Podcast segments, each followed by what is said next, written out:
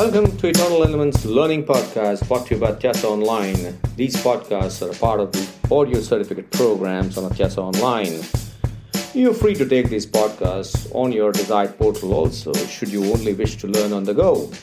Thank you so much for engaging on these podcasts, and you can connect with the author on LinkedIn, Twitter, and Facebook.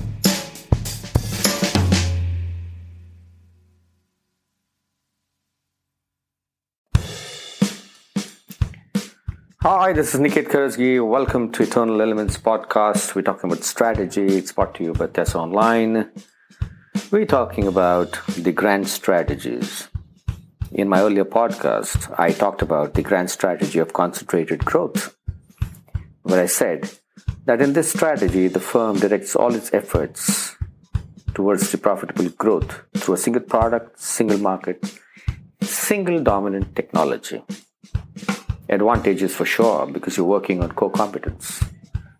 The second strategy, which is again ranked quite close to the concentration strategy and probably the safest one to deploy too, is the grand strategy of market development.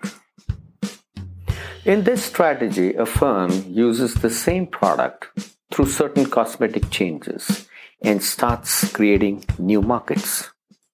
That means it's a related market. It's quite a similar market and it's expanding the, into the market through market development. So, the grand strategy of marketing the products, which are existing products, with a few cosmetic changes to customers which are related to the market is the market development strategy. The whole idea here is that the same product, through certain minimal changes, adjustments, can expand into the other spaces of the market and therefore get in a lot more revenues. Let's take an example to understand this. Shaving cream was earlier sold in tubes or maybe in form of foam now, these were pretty large in their size, and uh, therefore, what happened is that the companies realized that people who tend to travel, if they carry small packets of the shaving lather, probably the sales could go up. And therefore, there was a cosmetic change where the shaving cream was now available in small pouches.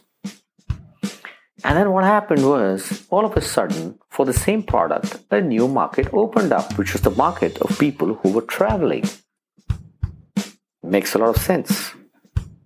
And actually, the same product created utility in a different area. The same thing applies to the product called Vaseline. Now, Vaseline was the product of petroleum jelly, which came in certain predetermined packets. And they were repackaged in a way that they were brought into pocket size cubes called the lip therapy Vaseline tubes. And that made a lot of difference because now you had Vaseline available in form of a tube the same petroleum jelly available to prevent chapped lips. Amazing. People could carry it along with them Makes a lot of sense for sure. Apple has been doing a lot of these kind of adjustments on their phones and they've been able to penetrate markets. For instance, every time the phone is actually becoming kind of obsolete or there is a new version of the phone available, what they tend to do is the same product with maybe a few changes here and there, or maybe no changes at all, just a cosmetic change of pricing, and suddenly the new market opens up. Amazing, isn't it?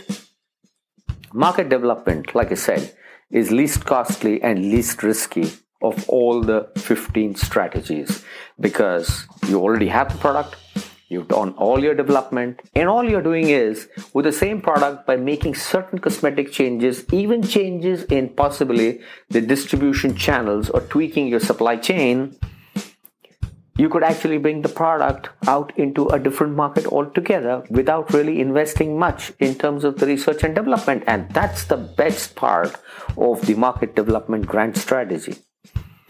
Go ahead if you think that your product can be moved into different markets through certain changes.